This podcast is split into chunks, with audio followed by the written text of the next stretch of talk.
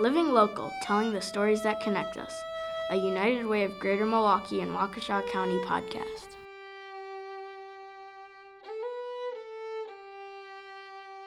One of the great things about producing a podcast here at United Way is we really don't have to go very far at all to hear incredible stories. In fact, for this one, we didn't have to leave the building.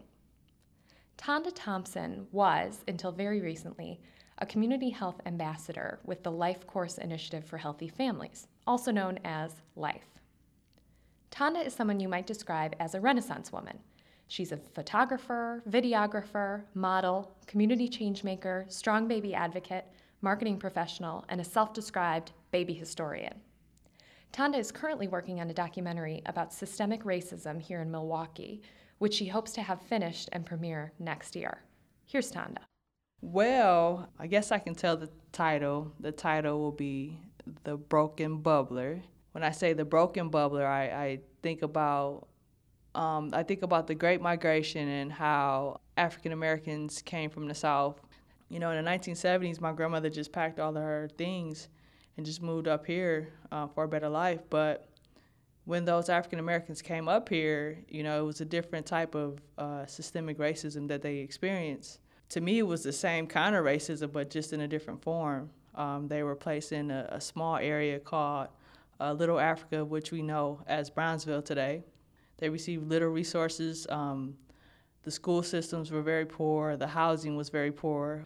And there was a lot of rev- revolutionary push to, to, to, to change those problems. So what the film is basically explaining the past, the present, and the future of systemic racism in Milwaukee, and just showing, um, you know, we, we, we see in the media of how, you know, there's a lot of problems within the African-American community. I feel like those problems are symptoms of that systemic racism or that systemic system that we've been uh, so used to, you know, just going along with for so many years.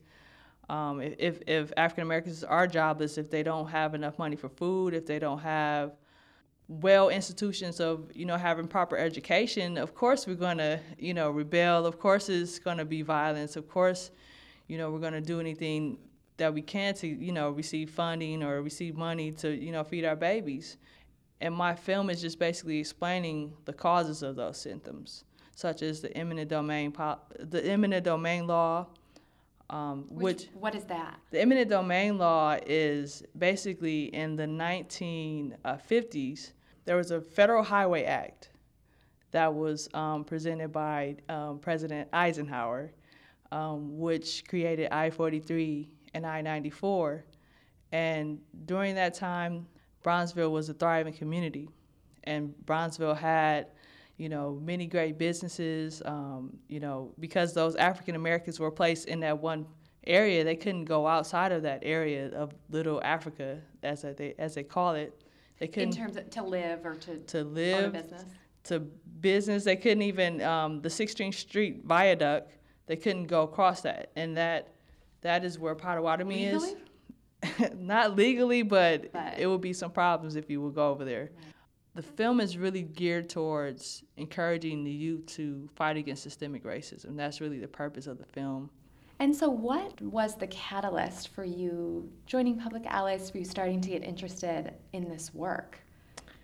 It's a it's a long story. Um, it's a long story. I'll and make sure I keep it short. And we have Tonda has shared her story on our blog, so we can um, definitely link to that story. So um, if you want to just give kind of an overview, and then you know. Yes. So um, I um, I was a mother who lost a child. Um, you know, at a very young age, my son passed away a day after he was born. So after I lost my child, um, I've I understood how infant mortality negatively affected a family.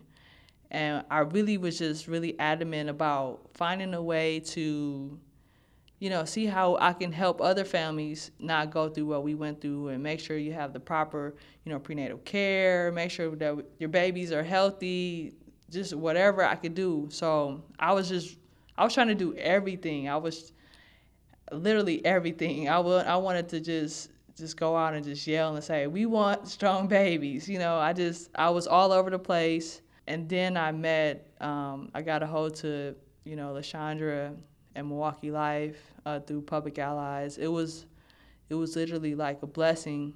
And I would, before that, I would have dreams every night about saving babies and making sure that, you know, what happened to me doesn't happen to other people. Facing my fear. And now you're planning HaRUNbee, um, and that's HaRUNbee in the neighborhood of HaRUNbee. Yes. Um, and which is your where you grew up, right? Yes. And so, and that's happening this year. It's happening August sixth. Okay. Do you want August to talk sixth. A little bit about that? What so, to expect? Yes, it's um, I. I always, I, my dreams speak to me a lot, and I've always had a dream, you know, since I started this, of finishing the finish line, finishing the race, running through the finish line, which is weird because I'm organizing a run that I plan on running, and I've been training for it to run myself. And it's, it's, it's I always say it's happening, it's happening.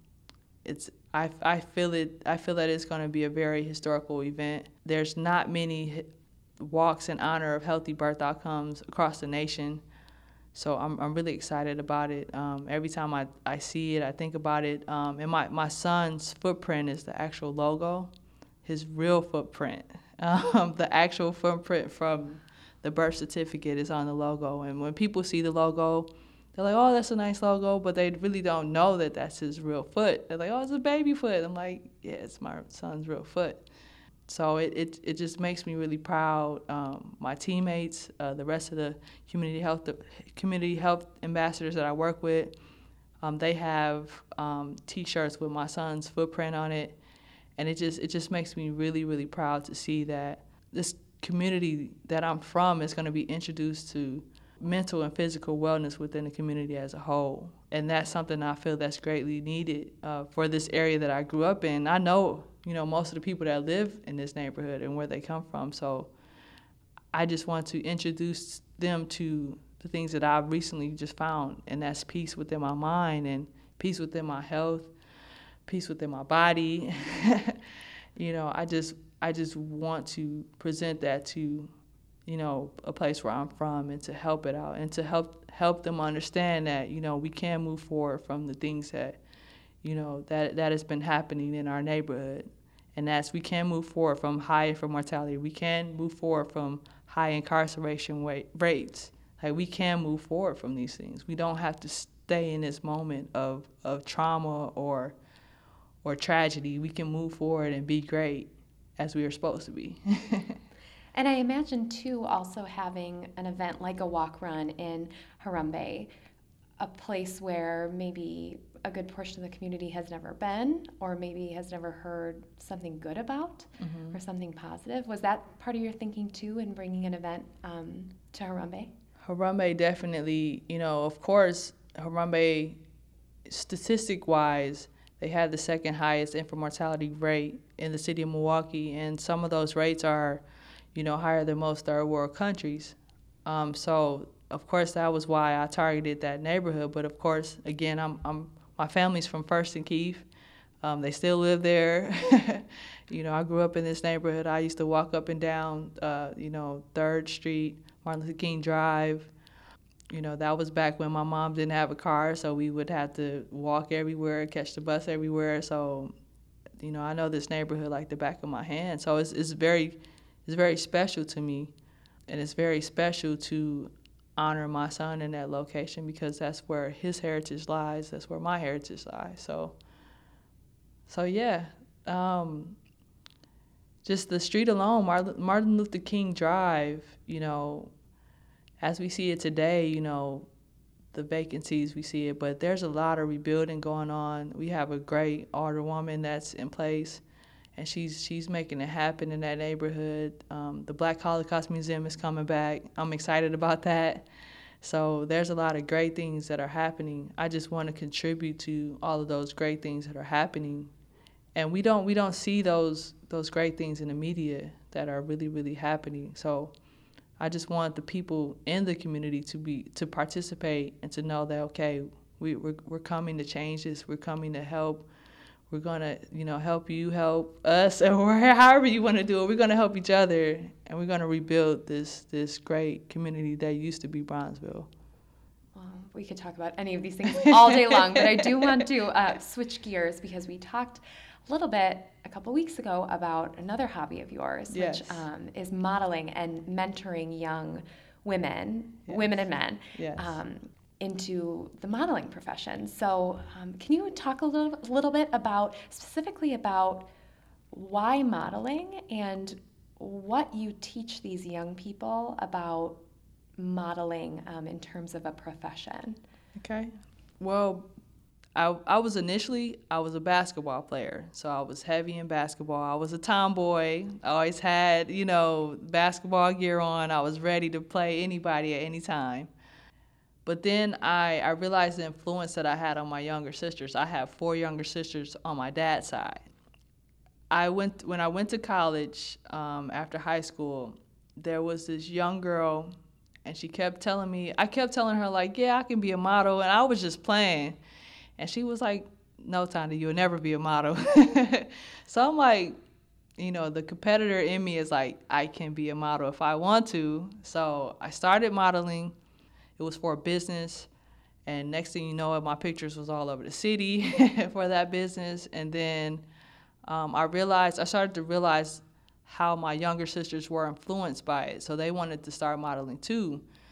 So once I got heavy in the industry locally, I started to notice how people can either le- steer you left or right in the modeling industry. So you can either, you know, be something that's provocative, or you can be something that's, you know, positive, commercial based, and all of that.